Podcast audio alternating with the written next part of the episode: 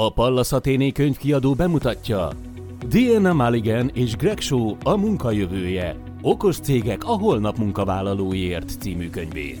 A munkavilága és a gazdaság stabilitása forog kockán. Kongatja meg a vészharangot Diana Mulligan, a tekintélyes Guardian Life Insurance Company of America biztosító társaság elnök vezérigazgatója. Ijesztő sebességgel avulnak el az idő próbáját eddig kiálló technikák. A bizonytalanság bekúszik még a legstabilabbnak hit szakmákba és iparágak világába is. Korábban soha nem kellett szembenéznünk ilyen válsággal. Ugyanakkor soha korábban nem tárult fel előttünk ekkora lehetőség sem, teszi hozzá. A könyv kiózanító elemzést ad azokról a kockázatokról, amelyek vezető közgazdászok, jövőkutatók, technológusok és üzleti vezetők szerint ma-holnap valósággá válnak. Az automatizálás világszerte több millió munkakörben váltja majd fel az emberi munkaerőt. Ennek kapcsán pedig a szerzők a tekintetben is kifejtik álláspontjukat, hogy vajon kinek a felelőssége gondoskodni a jövő munkavállalóinak megfelelő oktatásáról, képzéséről, valamint átképzéséről. Majd arra is javaslatot adnak, hogy a vállalkozások miként teljesíthetik a társadalom iránti kötelezettségeiket, és miként készíthetik fel a munkavállalókat a jövőre. Mindezt pedig olvasmányos módon, esettanulmányokkal és valódi történetekkel szemléltetik a szerzők a gyakorlatból. A Munkajövője című könyv bemutatóján meghívott vendégeink voltak. Szalai Piroska, a Kop Mária Intézet a népesedésért és a családokért Smart Family Centrumának vezetője, munkaerőpiaci szakértő. Göntér Mónika coach, mentor coach, tréner, oktató. Valamint Szent Gáli Edith, a Kossuth Rádió gazdasági magazinjának szerkesztője, a beszélgetés moderátora. Most egy olyan könyvet mutatunk be, amelyik párja lehetne, vagy talán egy jó folytatása annak a könyvnek, amit hetekkel ezelőtt mutattunk be, akkor a jövőbiztos munkahelyekről beszéltünk, most pedig a munkavilágát a jövőben taglalja a szerző Diana Merigen, és a legfőbb üzenet nem az egyéneknek szól, ahogy annak idején az előző könyv, itt a cégvezetőknek, politikusoknak, döntéshozóknak, üzleti döntéshozóknak ajánlja figyelmébe, kinek milyen lehetősége és milyen felelőssége van abban, hogy a jövő munkavállalóit megtalálják a helyüket, illetve felkészítsük a munkavállalókat a jövő kihívásaira. Gyorsan elmondom, hogy miről szeretnénk a következő fél órában beszélni a vállalatoknak a lehetőségeit nézzük át, ha marad idő, beszélünk arról, hogy a hagyományos oktatást hogyan kellene átalakítani, milyen lehetőségei és teendői vannak az egyénnek, a munkavállalónak, és arról is, hogy mik azok a készségek, amiket, amikről olyan sokat beszélünk majd, hogy a jövőben szükség lesz rájuk. De mielőtt ezt megtennénk, egy kis helyzetképet szeretnék adni a jelenről. Már a járvány előtt is három nagy megatrend alakította a munkaerőpiacot, a digitalizáció, az automatizáció és a távmunka.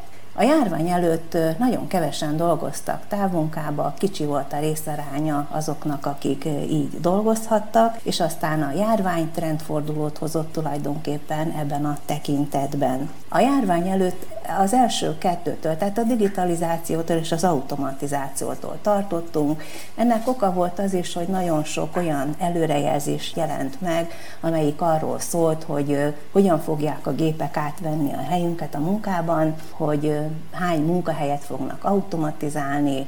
Azóta ezek a jóslatok most már lazábbak, megengedőbbek, és azt is tudjuk, hogy keletkeznek új munkahelyek is, új szakmák. És tulajdonképpen, ha belegondolunk, ez egyáltalán nem új dolog, így volt ez már régóta, hiszen a munkavilága állandóan változott. Változtak a szakmák is, voltak, amelyek eltűntek, aztán újak lettek helyette. Elmondom a saját családunkból a történetet. Az én édesanyám gépírónő volt, nagyon szerette ezt a szakmát, és még a rádióban gépíró versenyeken is részt vett, és nyert is. Sose gondolta volna, vagy gondolná, hogyha még élne, hogy már ez a szakma, ez a munkakör nem létezik.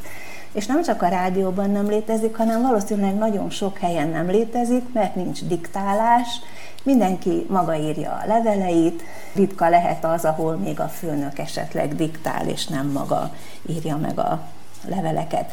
De hogyha belegondolok, a rádióban magában is nagyon sok változás történt, hiszen nem kellett ahhoz munkahelyet változtatni, hogy a munka világa, a munka maga megváltozzon. Biztosan emlékeznek rá, vagy a fiatalabbak talán nem is tudják, hogy nagyon sokáig a rádiózás szallagról ment. És voltak olyan munkakörök, hogy a magnós például a szallagot kezelte, vagy volt szallagraktáros. Ma már úgy hívják, hogy digitális archívum kezelő.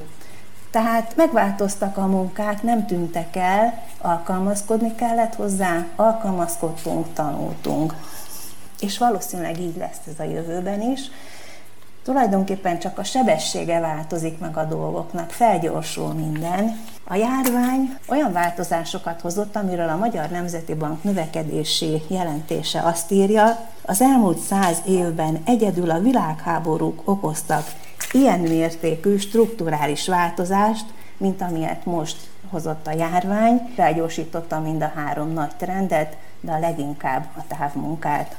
A könyv, amiről pedig ma beszélünk, azt mondja, új képességek megszerzésére kell figyelni a munkavállalóknak, a munkaadóknak pedig az átképzésre és a továbbképzésre kell figyelniük, illetve lehetővé kell tenni azokat a készségeket, amivel a jövőben bárki el tudja látni a munkakörét. Melyek ezek a készségek? Mindig beszélünk ilyen készség, olyan készség, ezt kell tanulni, ezt kell tudni.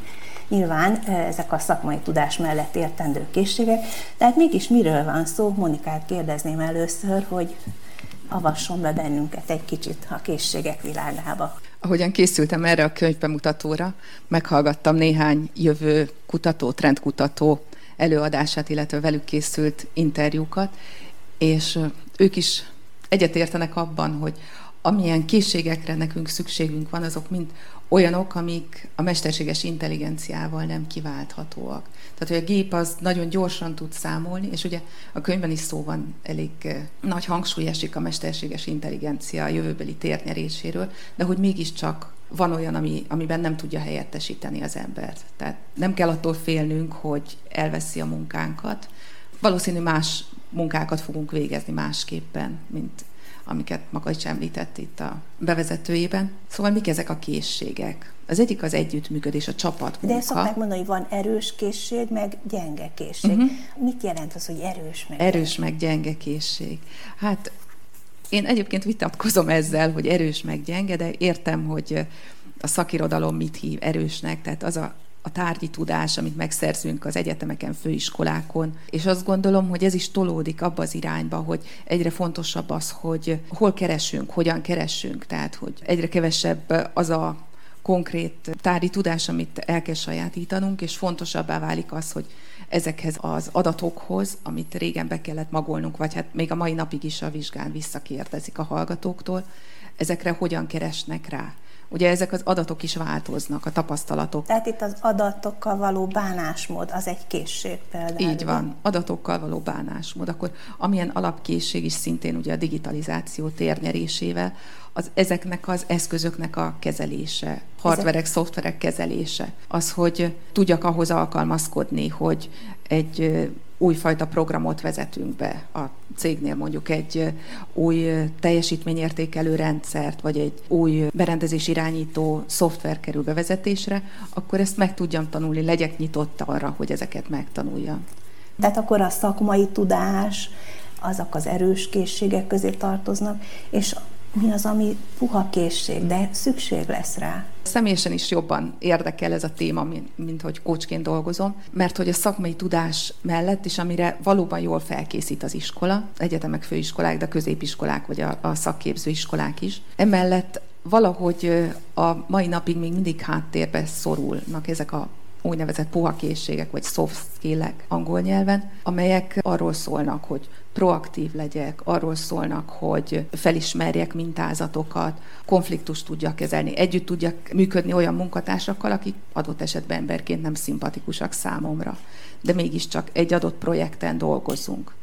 Projektekben gondolkodás a változáshoz való alkalmazkodás, ez különösen aktuális ugye most a pandémia időszakában, hát még benne vagyunk jócskán, és ki tudja, hogy meddig tart, lesz-e vége, hogyan tudok alkalmazkodni a változáshoz. Ez a új szó, aminek magyarul nem lett igazán megfelelője, a reziliencia, az a képesség, hogy akármilyen kilengés után valahogy vissza tudjak állni. De ide szokták sorolni a csapatmunkát, a kommunikációs készséget, hogy hogyan tudom megértetni magamat ugye másokkal, konfliktus helyzetben hogyan tudok reagálni például. A távmunkában való dolgozás is készség lesz, mert nem biztos, hogy mindenki alkalmas erre, vagy nem biztos, hogy mindenkinek olyan könnyű ez. Ehhez elmondok egy történetet, ami azért érdekes, mert hogy rendkívül aktuális, és nagyon gyorsan kellett változtatnunk. Oktatok egy főiskolán, business coach szakon. A szak az most indult, mármint hogy ez volt az első év, ami lement, és az egyik tantárgy, amit belevettük, azt gondoltuk, hogy majd milyen előrelátóak vagyunk, hogy az online coachingot, mint tantárgyat beletesszük a képzésbe. És amikor megérkeztek a hallgatók szeptembertől, addigra már bőségesen mindenkinek volt tapasztalata ezzel. Tehát nem valami olyan dolgot akartunk nekik megtanítani, amiben nulláról indulnak, mint ahogy annak idején, mikor a programot raktuk össze, hanem ők már azzal a tapasztalattal érkeztek, amit az elmúlt másfél év során megszereztek. Megtanultak otthon esetleg? Megtanultak online kócsolni. Tehát addig, amíg, amíg előtte személyesen zajlottak ezek a coaching beszélgetések, mindannyian, és ugyanígy a, a trénerek, ugyanígy ugye a tanárok is kénytelenek voltak, és hát rengetegen, akik irodai munkát végeztek, és megtehetik azt, hogy nem szükséges ott lenniük, mert nem közvetlen ügyfélkapcsolat, vagy nem egy kórházi nővérke, amihez kell jelen lenni a beteg ágyánál. Rengeteg ilyen tapasztalat született az elmúlt másfél évben. Szalai Piroskától azt kérdezném, ha már egy kicsit személyes sikra terelődött a szó, hogy ön is nagyon sokféle dolgot csinált, és töltött be nagyon sokféle pozíciót. A készségek közül mi az, ami önt mindig segítette? Én azt gondolom, hogy én folyamatosan a saját szakmámba dolgoztam. Alapvetően menedzsmentet tanultam annak idején még az egyetemen a rendszerváltás előtt, de mérnökként. És azt gondolom, hogy amit ott megtanítottak, ami a legfontosabb ott átadott és kimondott legfontosabb dolog volt, amit meg, meg akartak velünk tanítani az oktatók, tehát ki is mondták ezt nekünk, az a probléma megoldás. Az a dolgunk, hogy vegyük észre, hogy mi a kérdés, mi a feladat, fogalmazzuk meg, mert hogyha rosszul fogalmazzuk meg, akkor rossz feladatfelírás mellett nem lehet jó eredményt elérni értelemszerűen, és hogyha jól fogalmaztuk meg, akkor viszont oldjuk is meg azt a feladatot, és a végén jöjjön ki eredmény. Tehát minket egy hihetetlen eredményszemléletű csapattá neveltek, pontosan azért, mert projektekre készítettek fel. Az egész életem projektekből állt igazából. Csak egy kicsit közelebb akartam hozni azokhoz, és akik nem éltek a projektek világába, azt, hogy ez mit is jelent. A projekt ez semmi más, mint egy feladat megfogalmazása, megtervezése, aztán megoldása, és a végén örülünk az eredménynek, vagy Ez egy olyan készség, ugye, aminek a jövőben is nagy hasznát fogják venni a leendő munkavállalók. Hogy látja, hogy ez a készség megvan-e most azokban a fiatal munkavállalókban, akik állást keresnek, és akik kijönnek frissen az egyetemről, vagy a főiskoláról, vagy jelentkeznek munkára. Megvan-e ez a készség most? Egy részükben mindenféleképp, azért nem mindenki végez mérnökként az egyetemen, talán ezt önök is gondolják, és nem biztos, hogy minden egyéb szakma esetében ennyire hangsúlyos az, hogy a probléma megoldó, illetve projektgondolkodást magukévá tegyék, és nagyjából erre építsék az egész életüket. Viszont én azt gondolom, hogy úgy, ahogy egy mérnöknek hihetetlen nehéz általában a kommunikációs, az egyéb saját magát vagy az eredményeit is eladni. Ez a készség sokszor hiányzik, mert ugye erre azért kevesebb idő jut most is a műszaki egyetemeken, meg a mi időnkben is. Úgy azokon a területeken, ahol nem ennyire hangsúlyos a projektgondolkodás, a probléma megoldó gondolkodás, ott, és az ott végzőknek meg talán ezt kellene egy kicsit az első munkahelyükön magukévá tenni ahhoz, hogy boldogan tudják végigcsinálni az összes munkát, akár 40 éven át. Most az a kérdés, hogy a munkaadó, a vállalatok, a cégek tudnak-e ebben segíteni? Hogyha nincsenek meg ezek a készségek, amiről most az előbb beszéltünk, és mondjuk az adott munkához kell probléma megoldó készség, csapatmunkában dolgozni, kommunikálni a másikkal, akkor mennyiben tudnak segíteni, vagy mit tudnak tenni, milyen lehetőségeik vannak, hiszen a könyvben azt írja a szerző, és azt javasolja a vállalatoknak, hogy álljanak élére annak a folyamatnak, hogy tanítsuk meg a munkavállalókat, képezzük őket, mert hiszen megéri. Itt az a kérdés, hogy milyen lehetőségeik vannak, és értik-e a vállalatok, fektetnek-e bele, hiszen ez pénzbe kerül, átlátják-e már azt, hogy ez nekik is jó lesz, meg a cégnek is jó lesz, és kapnak olyan munkavállalót, aki képzett, készségekkel is rendelkezik. Van rengeteg jó példa, tehát amiket én látok a cégekkel való együttműködéseimben. Vannak régi vágású cégek, akik nehezebben változnak valóban, hogy azt gondolom, hogy rengeteg jó gyakorlat is van Magyarországon is. Egyébként végig, ahogy olvastam a könyvet, ez jutott eszembe, hogy de jó lenne, ha ezt megírná valaki magyarul is, vagy hogy a magyar viszonyokra, mert hogy itt ugyan a Diana rengeteg jó amerikai példát gyűjt össze, de hogy Magyarországon is van rengeteg jó példa. És igen, sokan belátják. Nem csak az, hogy pénzbe kerül, ugye a munkavállalók képzése, de hogy az mennyi pénzbe kerül, hogyha valaki elhagyja a céget, vagy, vagy az, hogy keresek olyan munkavállalót, aki beválik. Lehet, hogy kitölti a három hónapos próbaidejét, és rájövünk, hogy nem válik be, akkor újra kell indítani megint a keresést. Az megint mennyi pénzbe kerül. Úgyhogy nagyon is fontos érdeke. Piroska rám nézett, úgyhogy Igen, biztos... igen, mert nekem két gondolat jutott eszembe. Az egyik az az, hogy nagyon szívesen megosztom önökkel azt, hogy Magyarország akkor kezdte a lifelong learninget, amikor még mások talán nem is. Európában sokszor mondják, hogy Dániában, a mezőgazdaságban egy püspök úr indította el Európába a lifelong learninget, ugye a téli időszakban a mezőgazdasági munkások 1860-as évek közepén minél többet tanuljanak meg az egészséges élelmiszer előállításról, tehenészetről. Grundvignak hívták ezt a püspök urat. 1867-ben Magyarországon megalakult a Magyar Királyi Vasút vasúttisztképzője. És azt mondta az akkori miniszter, Baros Gábor a vasminiszter, hogy Magyarországon, a magyar vasutakon nem tölthet be mozdonyvezetői állást olyan ember, és a mozdonyon nem ülhet, akinek a munkájára több száz ember élete van rábízva, aki nem vesz részt havonta folyamatos képzésben. Róla kevesebbet szoktak Európa szerte beszélni, hogy nálunk ekkor indult a lifelong learning alapvetően. Aztán tudom, hogy voltak olyan évek, nem is kevés, amikor olyan gazdasági helyzetben voltunk, hogy megpróbáltak spórolni a cégek a lifelong learningen, illetve azokon a képzéseken, amik nem diplomátadók, hanem a kompetenciákat fejlesztik. A cégbe használatos kompetenciákat fejlesztik. Ez az az időszak volt, amikor a magyar munkaerőpiacon kínálati piac volt, egyik munkavállalónk elment, öten álltak helyette az ajtóba, és bárkit fölvehettünk.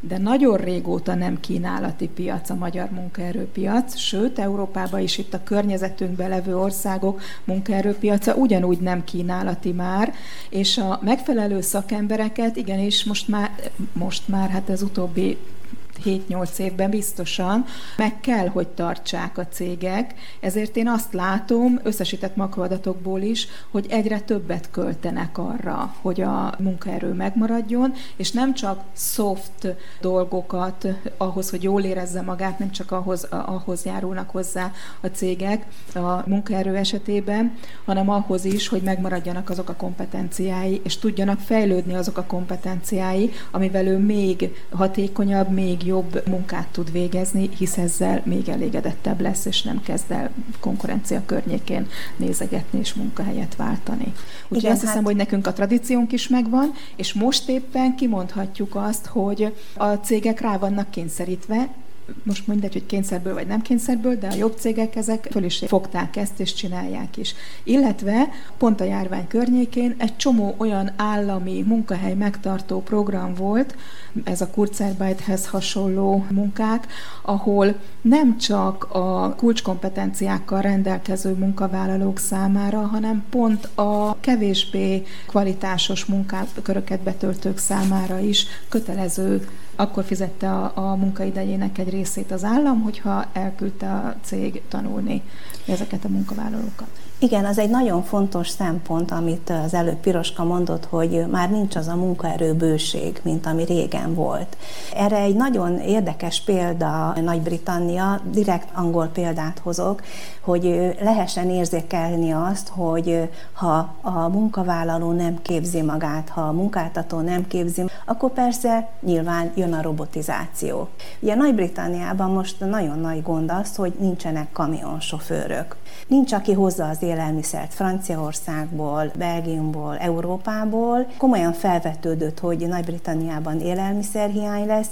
Itt most teljesen természetesen felmerül az önvezető kamionoknak a lehetősége, mert hogyha egyszer ember nincsen, akkor mit lehet csinálni? Ugye akkor jön a robotizáció. Tehát ilyen értelemben van egyfajta megfontolás is, hogy kell ezt hagyni. Biztos, hogy vannak folyamatok, amiket nem lehet megállítani, vagy van, amit el kell engedni, és akkor jön az önvezető kamion. A képzés viszont nagyon sokféle lehet, amit ugye Piroska mondott, hát mit lehet tanítani egy munkavállalónak?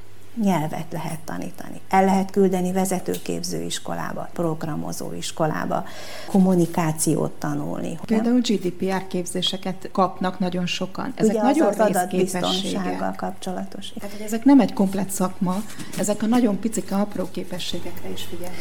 Igen, ezek az apró képességek, azt írja a könyvszerző, hogy ezek lennének azok a kis mikrobizonyítványok, amik nem egy diploma, de igazolja azt, hogy valaki valamiben jártas. Vannak ilyen mikrobizonyítványok nálunk is, vagy ezt máshogy hívják? Két gondolat jutott eszembe, és még a jó gyakorlatokhoz, hogy én annak idején, mikor végeztem az egyetemen, én is mérnök vagyok, a változatosság kedvéért eredetileg, egy hónapos nyári gyakorlatomat egy multinacionális cégnél töltöttem, és annyira elégedettek voltak velem, hogy utána állást ajánlottak. És hogy már akkor is megvoltak ezek a gyakornoki programok, amiket jó példaként említ a Diana is a könyvében egyébként. Tehát, hogy az, amikor még egyetemre járó hallgató bemegy a céghez dolgozni egy-két hónapot, vagy akár a fél évével párhuzamosan végez munkát a cégnél. Egyből ugye megismeri a céget, megszerzi azokat a tapasztalatokat, azokat a készségeket, amik az adott cégnél szükségesek. És a másik gondolat? Gondolkoztam ezen, amikor olvastam a könyvet, hogy mi feleltethető meg ennek, és leginkább amit látok, az az, hogy a LinkedIn-t használják erre a célra, mint felületet. Tehát, hogy sokan elvégeznek egyébként ilyen-olyan online képzéseket, mert rengeteg elérhető ingyenesen is, megfizetősen is, de teljesen megfizethető árakon, mikrokészségek fejlesztésére. Tehát kiposztolják Tehát, a igen, képzettségüket. Igen, illetve ott ugye mód van arra, hogy a referenciák is ott megjelenjenek. Tehát akivel együtt dolgoztam, az írhat rólam referenciát, vagy viszont olyannal én nem találkoztam, de majd Piroska mondja, hogy ha ő igen, hogy, hogy a cégnél, nem tudom, a beérkező életrajzoknál valahogyan ezt nézték volna ez a gyakorlat, ez tradicionális nálunk, tehát ezek nem most alakultak ki alapvetően. Az én édesapám már az 50-es években dolgozott, és az ő korosztályába fiúk, lányok vegyesen egy halom szakmát gyűjtöttek néha össze. Apukámnak is volt vagy tíz, de nem csak neki, hanem a ismerősi körébe is. A hasonló szakképzettségeket gyűjtögették. Később, az 50-es évek után-után inkább az volt a gyakorlat, és talán a mi időnkben is, hogy megszereztük az alapdiplománkat, olyan diplomát próbáltunk szerezni, amit nekem úgy mondták a szülők annak idején, hogy olyan helyre menjél lányom, amilyen diplomát másoddiplomaként nem nagyon szoktak mások megszerezni. És akkor így indultunk el. És akkor utána a következő készségeket, most, most teljesen mindegy, hogy számítástechnikai, kommunikációs, bizonyos adatbányászati vagy egyéb más területeken bizonyos készségeket nem csak informális tanulással szereztünk meg, hanem időközben elmentünk, és akkor szereztünk egy-egy papírt is róla. Ezek lehet, hogy ötnapos képzések voltak, lehet, hogy egy éves plusz képzés, és alapvetően így alakul ki az ember portfóliója. Most az mindegy, hogy a LinkedIn-en fölteszi, vagy nem teszi, és a másik történet, hogy én ezzel elég sokszor voltam picike cégeknél munkaadó. Most legutóbb éppen egy közalapítványnál voltam elnök, ahol 15-en dolgoztunk. Amikor mi kerestünk a csapatba kollégákat, akkor nem csak az alapdiplomáját néztük, hanem például azt is a kommunikációsnál, hogy és milyen újságírói kompetenciái vannak, tegyük fel. Újságírói kompetenciái? Igen, azért, mert a vénája? Facebookon... Újságírói vénája? Nem, nem, nem, nem, hanem a tartalomgenerálásba mennyire tudjuk bedobni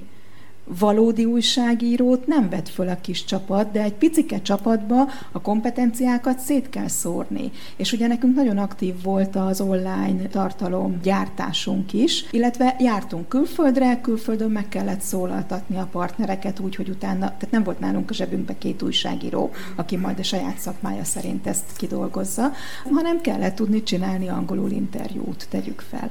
Tehát ezek azok a készségek, és egyébként a kollégák között egyik sem újságírás szakon végzett diplomás ember volt. Tehát most azért mondtam ezt a példát, hogy lehessen érzékelni, hogy a, a kompetencia halmazt, a kompetencia portfóliót szoktuk nézni azokban a cégekben, ahol én döntöttem arról, hogy kiket válasszunk ki csak az jutott még eszembe, hogy valóban, tehát, hogy ezek a készségek megvannak, rengeteg ilyen képzett munkavállaló van, akik úgynevezett ilyen mikrokészségeket megszereztek. Az a kérdés, hogy ez számomra, mondjuk egy HRS számára, vagy cégvezető számára honnan fog kiderülni. Tehát beleírja az önéletrajzába. Mennyi? Azt mondom, hogy egy oldal, két oldal, egy önéletrajz, mennyit olvas el egy, egy HRS, hogy mennyit olvasunk el, hogyha egy adott állás hirdetésre beérkezik rengeteg pályázat. Hogyan fog ez kiderülni számunkra, és erre mondtam példaként a LinkedIn-t, hogy mint lehetőség. A könyv szerzője készség útlevélről ír. Amerikában ez nagyon divatos és bevált. Hasonlóképpen egy ugye elektronikus digitális platform, amire mindenki fölteheti azt, hogy ő mit tud. Európában egy darabig ez működött, de aztán a könyv fordítója írja, hogy már ez nem működik, már nem vált be valami miatt. Lehet, hogy érdemes volna átgondolni, jól kitalálni, és akkor lehetséges, hogy működne. Én emlékszem arra a projektre, amit az Európai Unió kezdeményezésére készült erre az európai útlevélre alapvetően. Azt gondolom, hogy többen használják a social médiának a dolgait, mint az Európai Uniónak ezt a fejlesztését. Tehát, hogy ott volt egy elszántság, de időközben a sors más eszközöket adott a kezünkbe, és talán azért indult meg szerintem mindenki a LinkedIn felé jobban. Még van egy pici időnk arra, amit a könyvben is fejteget a szerző, hogy a hagyományos oktatást is újra kellene gondolni, olyan tekintetben, hogy a fiatalok azzal a készségekkel jöjjenek ki, amire valóban a vállalatoknak szükségük van, vagyis hogyha piacképes tudásról beszélünk, az valóban piacképes legyen. Benne legyen az, hogy éppen most mi kell ahhoz, hogy egy gazdaság versenyképes lehessen, mert olyan tudással rendelkeznek ugye a munkavállalók. Önök hogy látják, hogy hol az a pont, ahol érdemes lenne változtatni, és ezzel kapcsolatosan érkezett egy kérdés is, amelyik ugyanezt feszegeti, hogyan kellene a felsőoktatásban a tanulókat felkészíteni, hogy a friss diplomások hamar és viszonylag jó fizető állást találjanak, és jól tudjanak keresni. Erről eszembe jut még egy fontos készség, ez a rendszerben gondolkodás. Hogy képes legyen a végzős hallgató, vagy akár mi mindannyian rendszerben gondolkodni. Tehát nehéz azt mondani, hogy ezt vagy azt a pontot változtassuk meg a felsőoktatásban, mert hogy érdemes átgondolni, hogy mi a célunk vele, milyen hallgatókat szeretnénk majd kibocsátani a felsőoktatási intézményekből, hogyha most ugye erről beszélünk, és mire van szüksége a piacnak, kik az érintettek, az mire hat, hogyha ezt, megvál, ezt vagy azt megváltoztatjuk a felsőoktatásban. Tehát nem olyan egyszerű a válasz. Egyébként a könyvben nekem ez tetszett, hogy a Diana is erről ír, hogy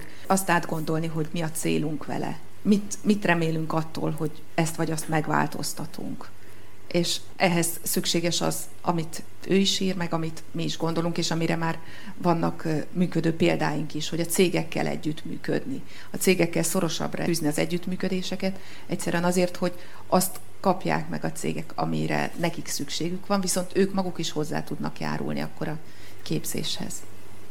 És hogyha nem baj, akkor ezt a jelen időt én olyan szívesen áttenném jövő időbe amire szükségük lesz. Azért mégiscsak egy friss diplomás az jó esetben 40 éven keresztül fog dolgozni, és az teljesen biztos, hogy amit most mond egy munkáltató, hogy neki most szüksége van rá, nem csak arra kell a friss diplomást fölkészíteni, hanem épp arra, hogy ő mindig, mindig legyen olyan potenciálú a saját szakmájában, hogy tudja követni, sőt sokszor egy kicsit proaktívan előre menni azokat az igényeket, amiket a munkáltató megfogalmaz, inkább amit a saját szakmája megfogalmaz, és lehet, hogy még a munkáltató nem is fogalmazta meg. Ezért mondtam a proaktivitást. Akkor, amikor én egyetemre jártam, és ez még a rendszerváltás előtt volt, olyan negyedév környékén árulták el, mikor már első három évet befejeztük, akkor emlegette több professzorunk is, hogy amiket mi az első három évben tanultunk, az már elavult tudás lesz, mire a diplománkat ötöd készhez kapjuk. Tehát készüljünk arra, hogy mindent, mindent mindig karban kell tartani, a fejünket is, a tudásunkat is karban kell tartani, és mindig egy picit előrébb kell látni, mint ami éppen körülöttünk zajlik.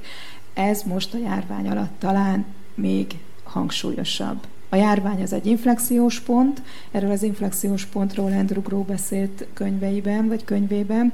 Olyan változás zajlik most, amit nem tudunk előre jósolni, hogy hova fog kimenni.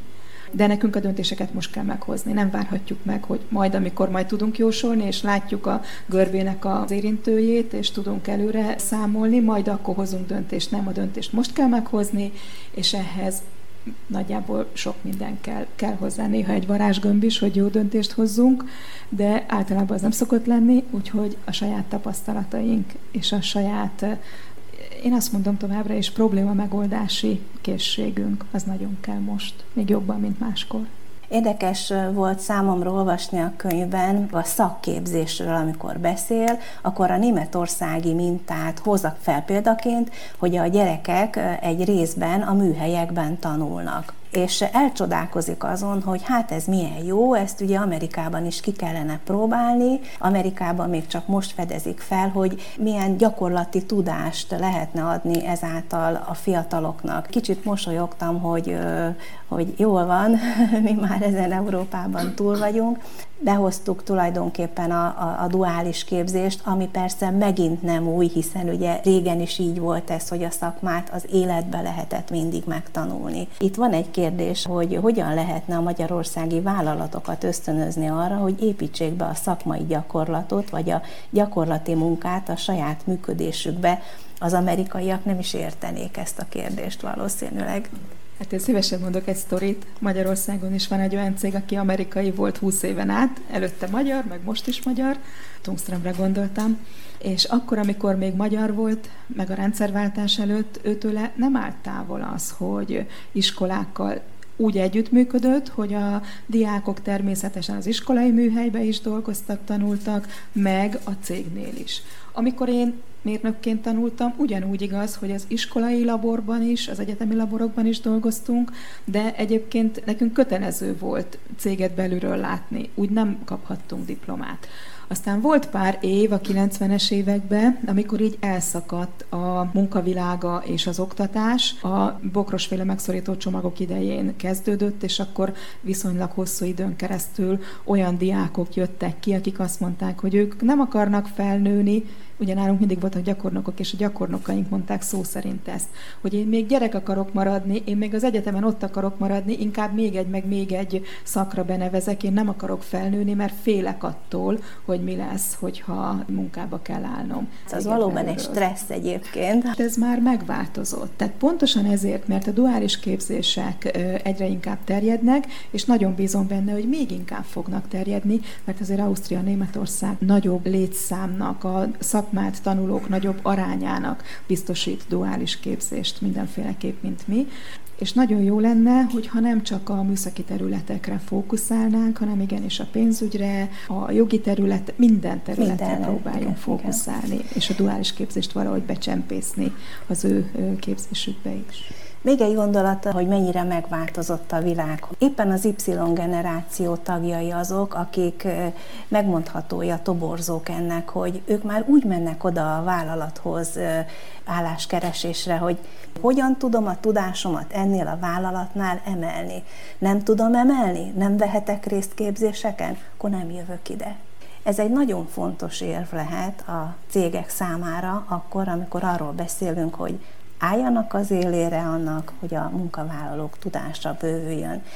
Van még néhány másodpercünk a könyvről a benyomásaikat. Mi volt a leg, legérdekesebb, legjobb talán az számomra, hogy van két fejezet, az egyik fejezet arról szól, hogy az iskolát vigyük be a munkahelyekre, a másik meg az, hogy a munkahelyeket vigyük be az iskolába. Ennél tömörebben nem tudom megfogalmazni, de ez az üzenet, ez nekem tetszett. Mónika? Nagyon hasonló a munkahelyek és az oktatási intézmények közötti együttműködésnek a szorosabb fűzése. Diana Maligan és Greg Shaw a Munkajövője című könyvét keresse a Pallas Athéné könyvkiadó webshopjában vagy a Bölcsvárban található könyvesboltjában. Köszönjük megtisztelő figyelmét! Ha tetszett műsorunk, várjuk Önt a következő adásunk alkalmával is!